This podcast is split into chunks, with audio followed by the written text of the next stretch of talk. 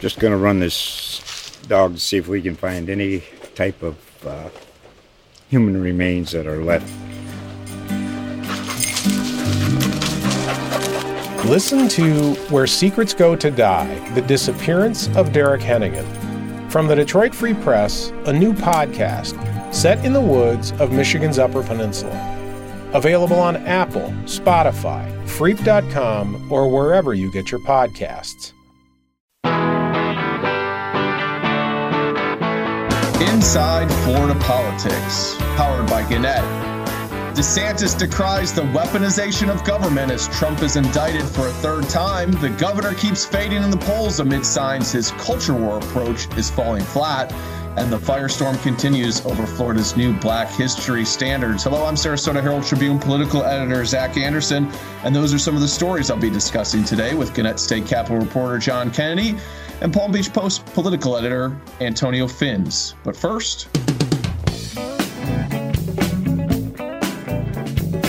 Well, we're back in business here at Inside Florida Politics after taking uh, nearly the entire month of July off. And of course, there was lots of stuff that happened uh, in July while we were gone. Uh, we have the DeSantis reboot, we have the third Trump indictment, lots of stuff to talk about, but we'll go with some numbers here first. John, the number that's in my head lately has been the temperature. It's been pretty warm. Uh, how you doing up there in Tallahassee? Oh yeah, this is uh, basically the same temperature as the planet Venus, but uh, we're we're enduring. We're we're enjoying the summer nonetheless. But uh, I do have a number of a political nature, and it's a 23 this week. 23. All right. How about you, Antonio? Well, to welcome the NFL preseason this evening, I was looking for a football related number, but I'm just going to go with politics 33. Okay, and I have a six this week. Remember those numbers, folks. We'll let you know what they mean in Florida politics at the end of the show. Well, another bombshell indictment dropped this week as Trump now faces four charges related to his efforts to overturn the 2020 election. The charges may be new, but the reaction from DeSantis was largely the same as he criticized what he described as the weaponization of government and a political prosecution. Antonio, there's really a lot to dissect here. What's your take on uh, the, how this third indictment is playing politically? Yeah, but you know, you know what, Zac? Let's go back a bit to a year ago this coming Tuesday. and It was a, another sweltering August evening in Palm Beach, and we were wrapping up the workday when former President Trump stunningly announced that his Palm Beach County club, Mar-a-Lago, was the site of an FBI raid. In the past 12 months since that evening, man, it's been equally stunning to see how legal and political fortunes have turned in, in opposite directions. We have never had a former president and presidential candidate beset by as many charges, close to 80 felonies at this point, uh, and they are related to a hush money payment to a porn star, waiving classified secret documents to guests, and, and leading an effort to end uh, 247 years of American democracy.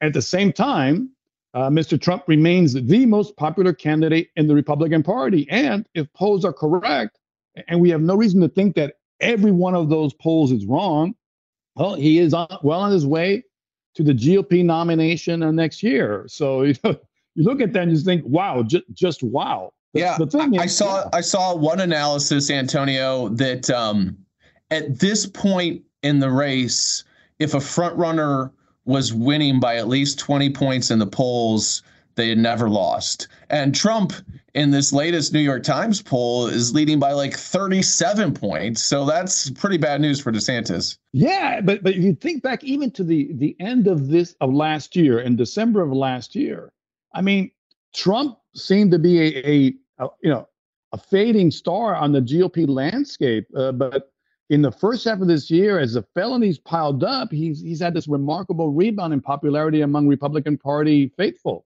And, you know, meanwhile, Governor Ron DeSantis, who the New York Post crowned the future back in November of last year, seems to be the one fading and plummeting. And and a key reason why fortunes have turned almost 180 degrees is because GOP voters, according to polls, have rallied around Trump even as his legal troubles have mushroomed since the spring.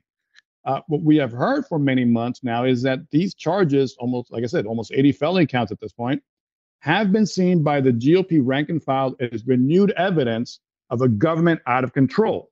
GOP voters in Trump MAGA rank and file, you know, have told us as much. You know, however, if you read the indictments, it appears to be Mr. Trump who's acting out of control and with no regard for guardrails. You know, which view is true? Well, you know, that's up to judges and the juries to sort out. What we can say is that the MAGA establishment is organized and lockstep on talking points after each indictment, including Tuesday's four counts related to the January 6th attack on the U.S. Capitol.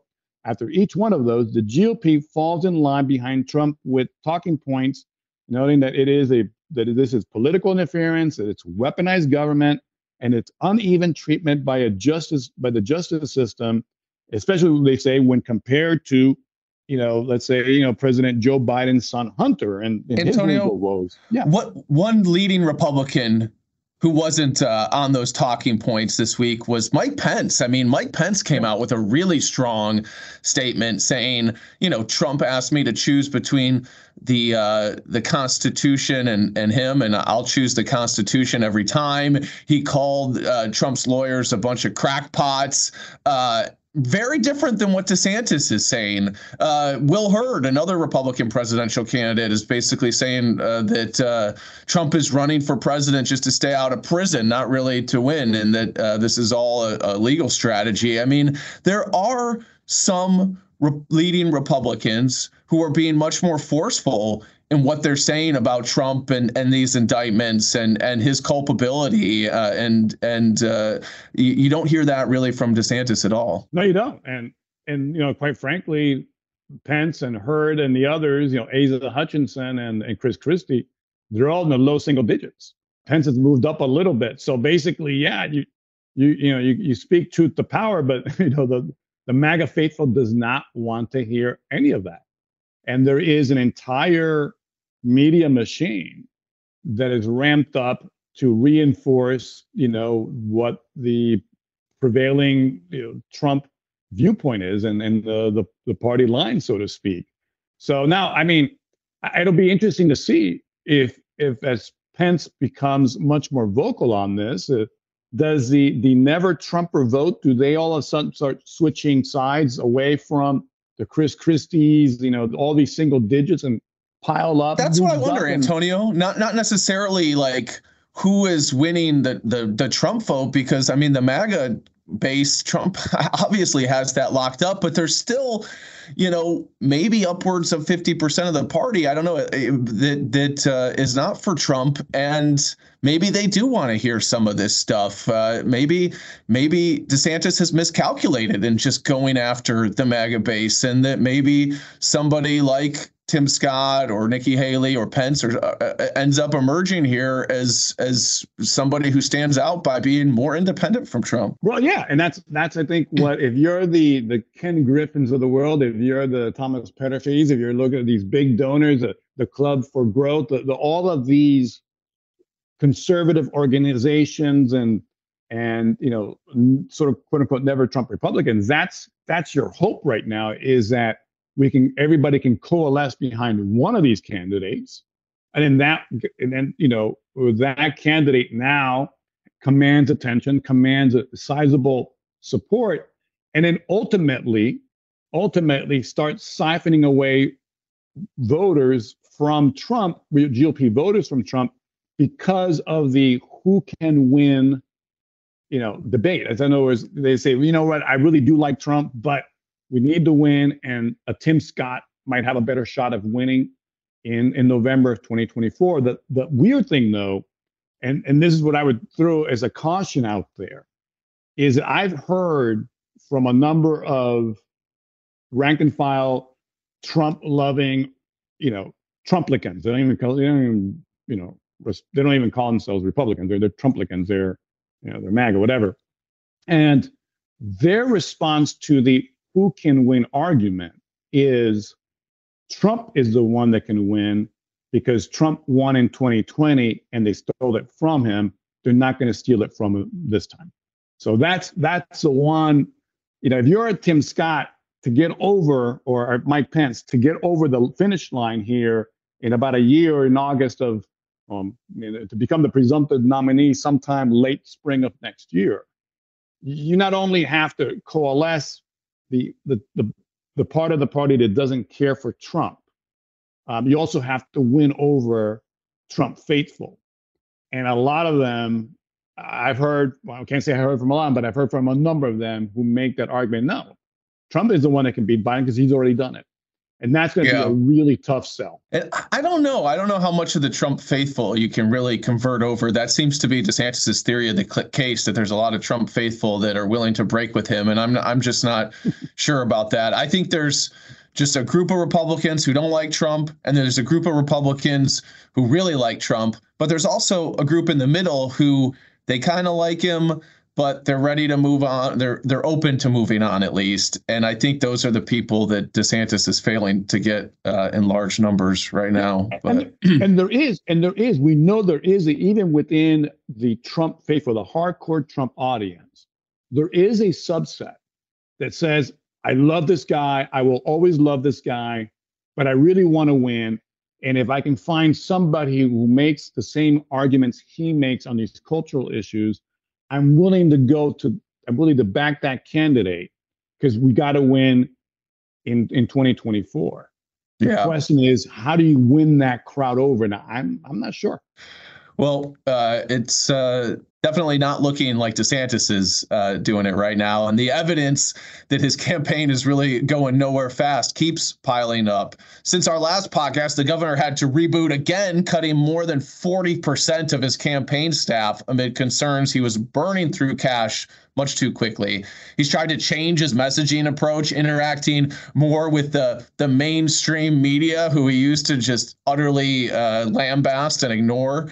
DeSantis 2.0 still looks a lot like the original, though, and he's still leaning hard on his war on woke. Just this week, he rolled out an economic plan that was heavy on criticizing woke corporations, even as a New York Times Siena poll found that 52% of GOP voters prefer a candidate who steers clear of telling corporations what they can support over one who promises to quote fight fight woke uh, liberal corporate ideology. Of course, fighting woke corporate ideology is DeSantis's bread and butter.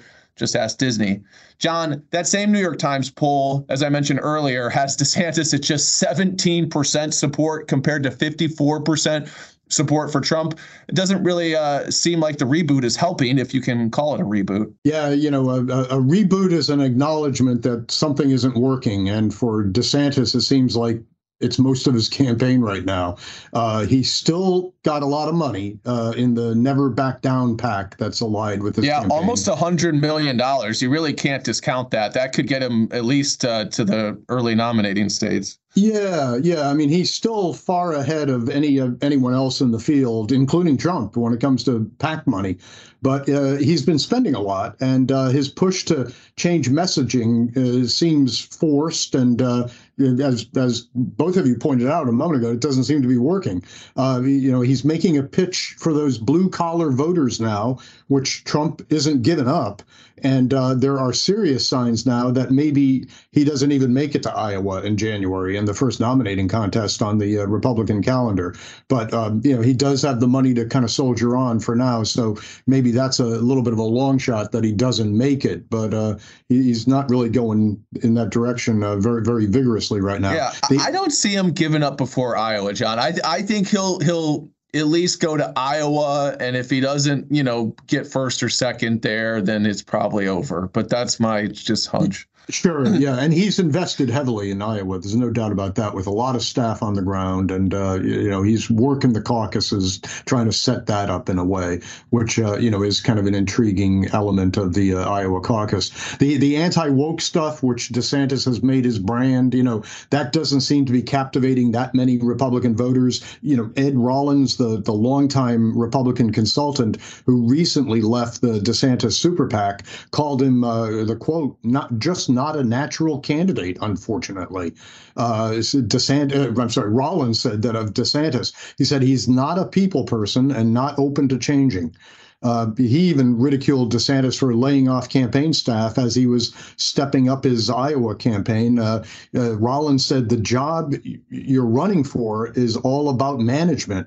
And um, you know th- that's something when you do that on the eve of when you're really going into Iowa in a big way, that that it should have really just been done much more quietly uh, without the fanfare of a reboot, uh, you know, making it part of the reboot. So De- DeSantis himself sort of shined a light on his problems. Uh, it does seem like DeSantis has been reduced to something of a caricature now. You know, first by Trump, you know, sanctimonious, and now by voters who have sort of taken a longish look at the Florida governor and they've come away unconvinced. His uh, his only hope seems to be that with Trump collecting serious you know, democracy shaking criminal indictments the way some people collect parking tickets, uh, Republican voters will have an epiphany and realize he's doomed as a presidential candidate again. Uh, maybe DeSantis then can get a second look, but that's going to have to come fast because you know even with the reboot and the belt tightening on staff, DeSantis will run until the money dries up, and will see maybe the first signs of a drop off in his fundraising ability in the next Federal Elections Commission campaign finance filing uh, on September 30th. Uh, we may, you know, he s- still seems to be pretty vigorous when it comes to uh, campaign collecting, but um, that will be a, a, much watched date when it comes to uh, a little bit of a reckoning for DeSantis uh, on the downturn here uh, really for DeSantis, it's been a summer without a lot of love. Democracy shaking indictments, like some voters collect parking tickets. That's a that's a great line there, John. Um, you know, the the Trump campaign is really trying to twist the knife here. They put out a uh, memo just this morning mocking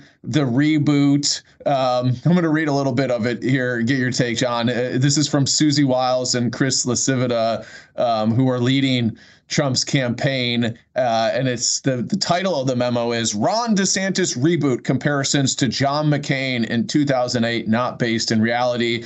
Obviously, there's been a lot of comparisons to McCain's campaign, which also struggled around this time uh, in 2008 and shed staff and then kind of regrouped and went on to win the Republican uh, nomination that year. And uh, Wiles and LaCivita say that that shouldn't be uh, a model or something that uh, people expect of DeSantis. They say, quote, there is no value proposition to a DeSantis candidacy. New Coke fell flat after much fanfare, and studies showed that more people consumed it, the more they disliked it. Does that sound familiar?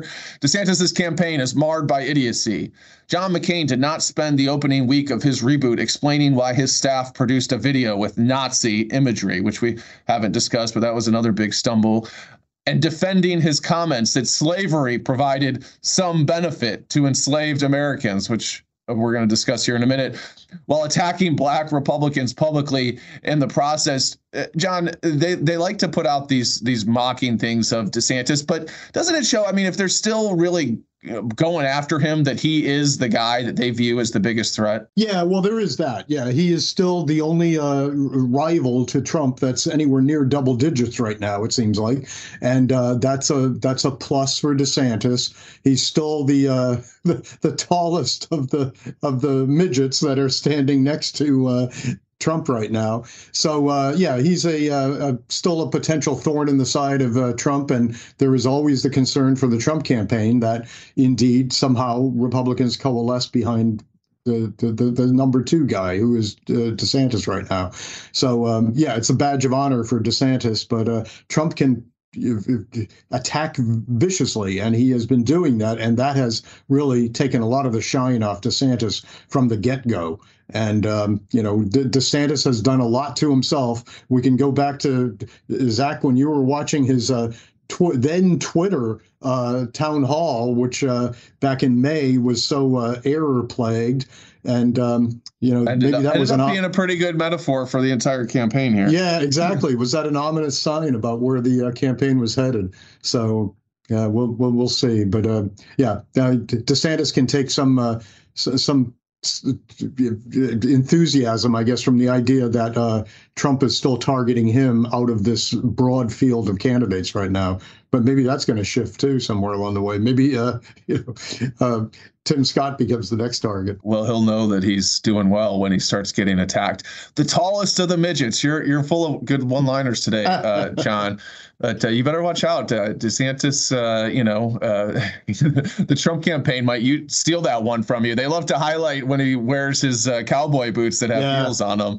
Um, Well, one of the reasons that DeSantis may be struggling is he keeps getting thrown off topic. Like this last week, when there was intense coverage of Florida's new Black History Standards, which talk about slaves receiving personal benefits from their enslavement. The standards have been widely criticized by everyone from Vice President Kamala Harris, who made two recent trips to Florida to jab at DeSantis, to black Republicans like Tim Scott and Byron Donalds, to just recently in this Trump memo. Antonio DeSantis is, is digging in and defending this. Is that wise? Well, common sense would tell us it's not wise, but then again, denigrating life saving COVID vaccines as jabs and wasn't prudent, and digging his heels into the fight with Walt Disney World proved costly, and table setting the banning of books on Billie Jean King or Roberto Clemente or Anne Frank also would seem like unnecessary self inflicted wounds.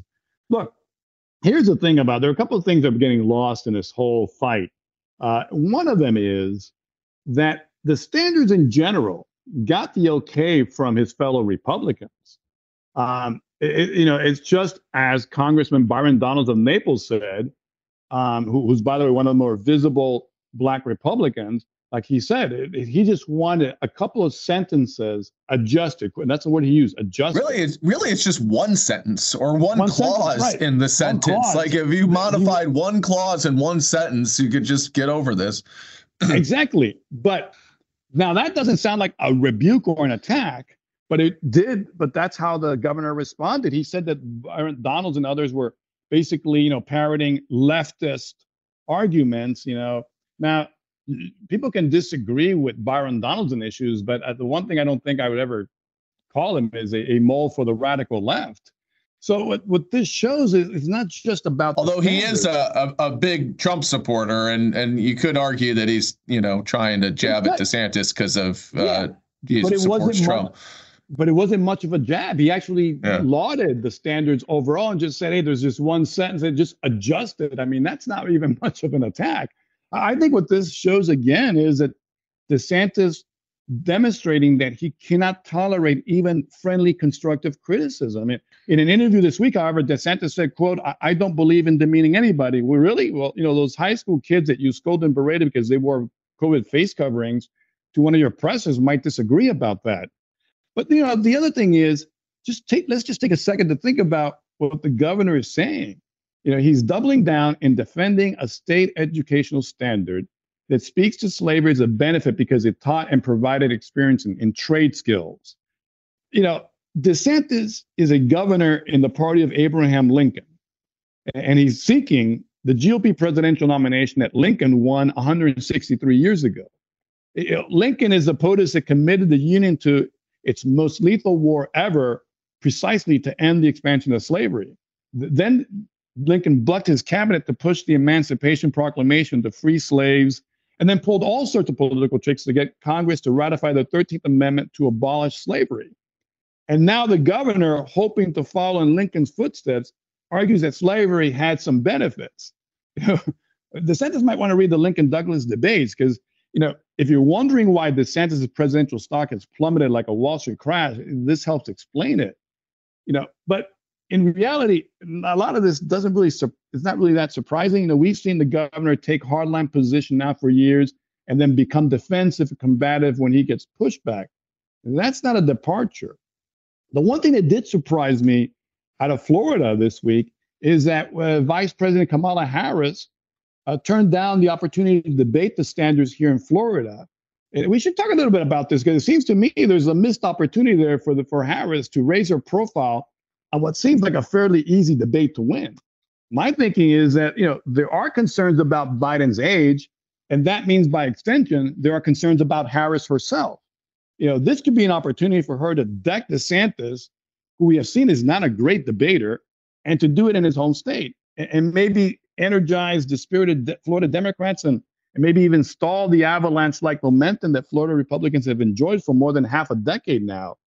You know, I mean, if I if I were in a high school debate and the topic were slavery and I got to argue against slavery, you know, I take that challenge. The only reason I could see is that maybe they just don't want to give him any oxygen because they want to run against Trump. But uh, I, I mean, DeSantis's reaction, you're right, Antonio, is completely unsurprising. Uh, you know, Trump sort of perfected this playbook, never apologize for anything, never look weak, always double down, always punch back. And that's what DeSantis has adopted uh, as well. He, he will never uh, admit th- uh, that he's wrong because um, that is, seems like a weakness.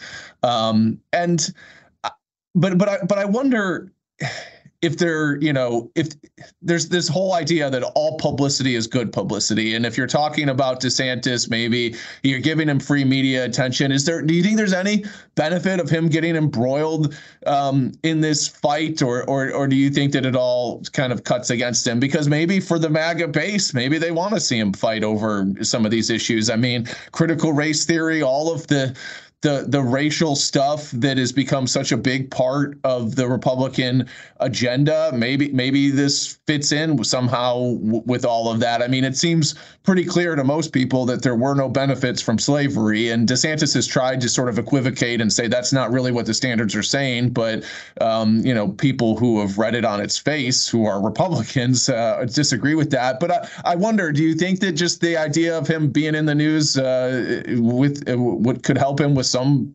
uh, base voters? Well, you know, we, we got two cliches clashing into each other, you know, with each other. One is the, you know, you just pointed out that all news, you know, any news is good news because it gives you attention, it gives you oxygen, it gives you. Yeah. And, and, and the reason I bring it up is because this seems like a pattern with DeSantis. This is how he kind of rose to prominence in the Republican Party by picking all these fights that were very controversial and, a lot of people thought, well, man, I can't believe you're going there, but it, it ended up um, making him stronger within the Republican Party. Yeah, but the other problem is it, it's crashed against the other cliche, which is if you're explaining, you ain't winning, which uh, a yeah. colleague of ours on, on this podcast would repeatedly remind us, and and he's just spending a lot of time explaining, and I I just not I'm I'm I'm not seeing this is you know we'll, we'll see what the the polls look like when they the, the next set they'll probably come out early, you know, in the next week or so. But uh, I, I, just I, have not seen any of this move the needle. I have not seen the, the fight with Disney World move the needle for him. What yeah. did move the needle, yeah, what did definitely move the needle for him was COVID, but that was because it was it wasn't so much. It, it was just that people were tired of the COVID restrictions, and I yeah. think that he correctly. We said this on this podcast. Whether you agree with the way he did it or not doesn't matter. He correctly read popular mood. Popular mood was we're done with these restrictions. We don't want to sit in our house. We don't want to wear a mask out in public 24 7. You know, and if I want to get a vaccine, it should, it should be my decision. That was right or wrong. That was the public mood. He read it hmm. correctly, and I think he got rewarded for it in November of last year. But on these other cultural fights, you know, the, the video, the uh, the video, the the LGBTQ plus video that his campaign put out. That's another one where he's, he's he ends up explaining and trying to rationalize it and justify it. And I'm not sure that's that that's moving. It certainly hasn't moved the needle for him among the the MAGA crowd and the, in the hard right of the Republican Party. You're saying the popular mood is is that uh, slavery wasn't beneficial. I, I think that I, I, think we can judge that. I, I think we can. Ju- I think we can conclude that in fact the popular mood uh, believes that that Lincoln was right, and and that and that uh, the Confederacy was wrong. I don't know. The world's changing. Who knows? All right, we'll move on to some numbers here. Uh, John, you want to tell us about yours? Yeah, Zac, I had a 23, and uh, it kind of recalls, you know, Michael Jordan made a career out of wearing 23, but, you know, Ron DeSantis, he'd like to get rid of his 23. It's the percentage of college graduates among Republican voters who support him. The problem is that in the same cohort, 40% support President Trump, former President Trump the, the guy with the three criminal indictments. Uh, the, those are the numbers from the New York Times Siena College poll that were released just before Trump's latest indictment, and those numbers are uh, the, the, the poll numbers are getting a lot of attention over the course of this week. But you know, for DeSantis, the telling thing is that he's not getting swamped by Trump among college graduates. It's that it's that this group a month ago actually favored him over Trump, according to a, a CNN poll at that time. Uh, remember, DeSantis was supposed to be the the smarter, more sensible, less controversial version of Trump. And all the right wing policies and the autocratic rage that you liked with Trump, you could get with DeSantis, but without the drama. Well, that argument has clearly fallen flat, and that's another part of the governor's repivot. Uh, it's perhaps no surprise that the same day that this poll came out, DeSantis was already unveiling an economic plan in early primary state New Hampshire that really played heavily into populist working class themes and, and also fed into a few conspiracies about everything from COVID to Amazon uh, to uh, the Federal Reserve and the World Economic Forum. Um, it's, it's really something that DeSantis clearly sees he needs at least a bigger portion of that blue collar voting base that is locked on to Trump and doesn't seem willing to let go.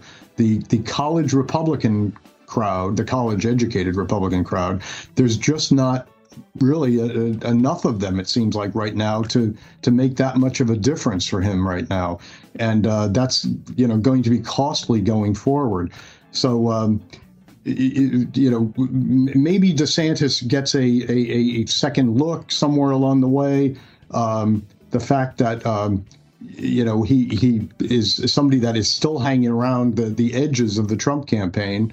Um, and uh, there's, will they again get cozier with the pro- promise of a, of a smarter policy oriented Trump? But, um, that that doesn't seem to be there any longer. Uh, if if he's lost the Chardonnay and charcuterie crowd, that was one of his uh, last uh, bastions of potential support. So this DeSantis island of support just seems to be getting smaller the longer he runs and the more money he spends.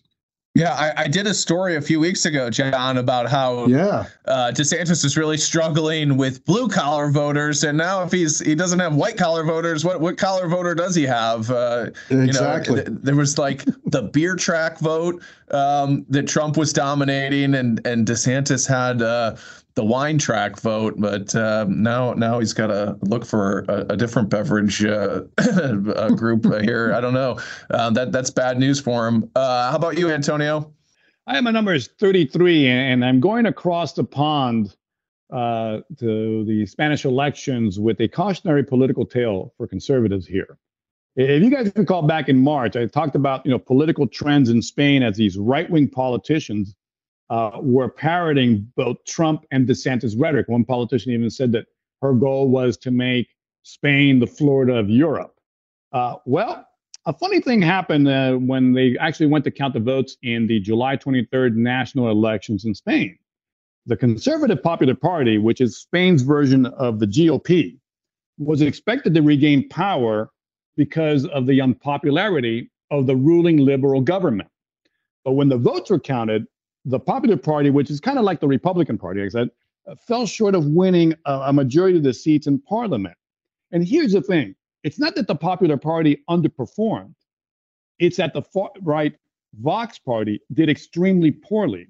Think of it this way imagine if in the US the Republicans were their own party and then, and then the, the Trump faithful were their own separate party. And the way that they would ruin an election is each of them they were former coalition government they were joint forces. Well that's that's what the expectation was. The expectation was that the popular party would win all these seats and vox would win all these other seats and then they would rule together. But here's what happened. Vox flopped in the july 23rd election.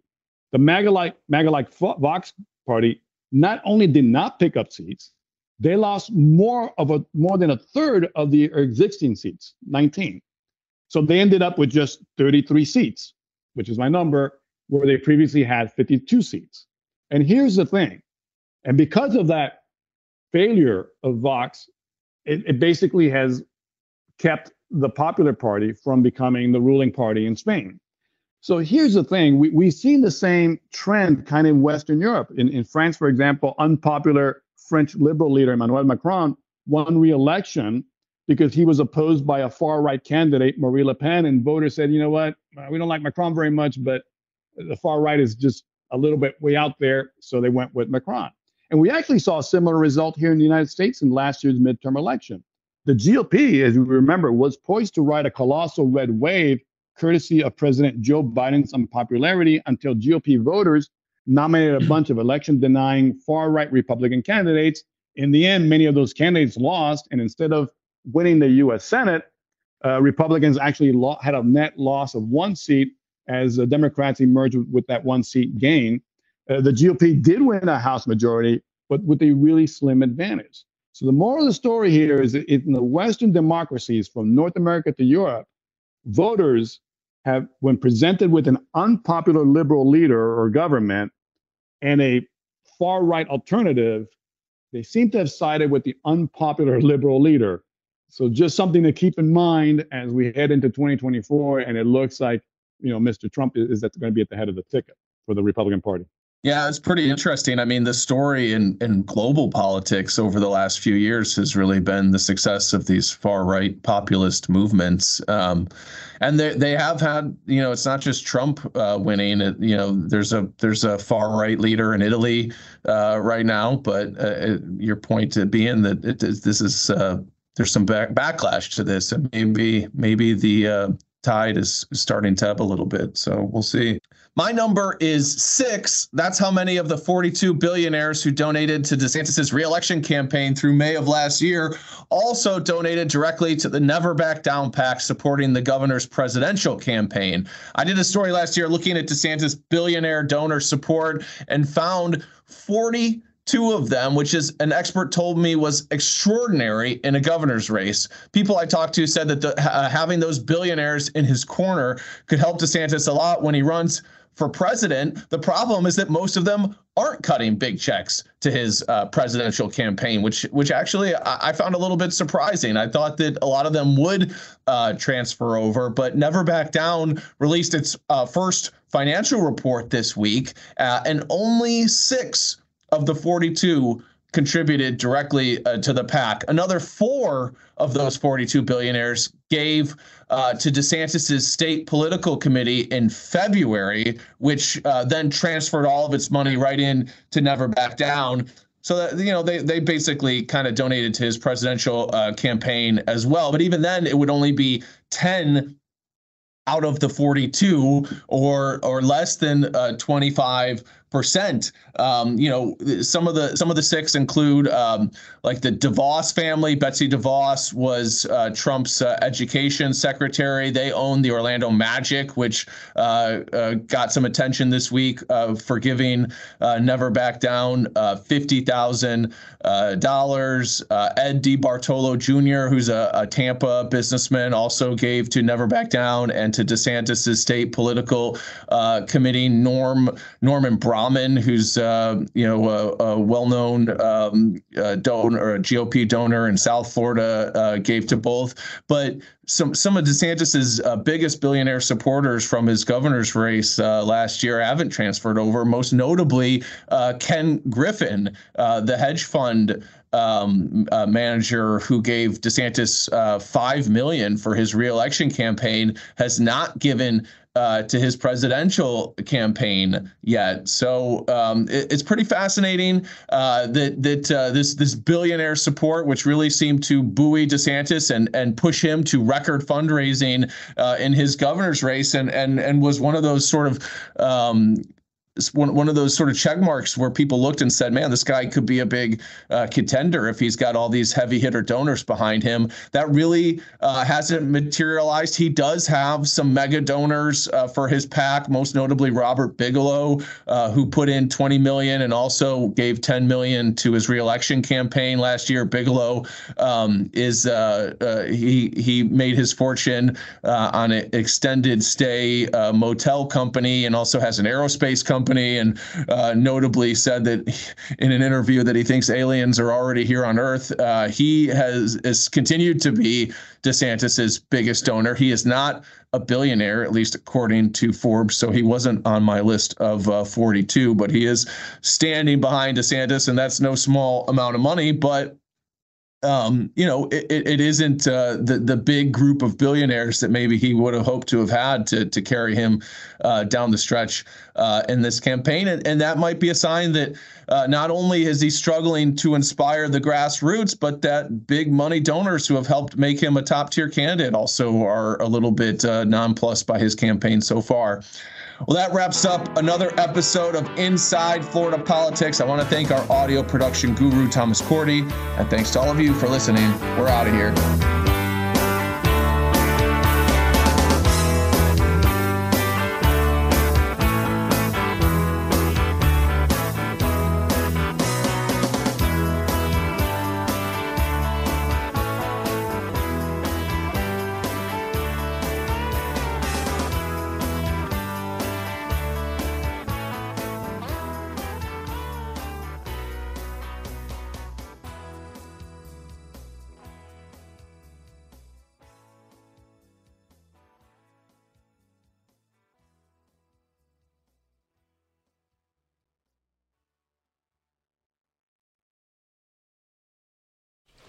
Just going to run this dog to see if we can find any type of uh, human remains that are left. Listen to Where Secrets Go to Die The Disappearance of Derek Hennigan. From the Detroit Free Press, a new podcast set in the woods of Michigan's Upper Peninsula. Available on Apple, Spotify, Freep.com, or wherever you get your podcasts.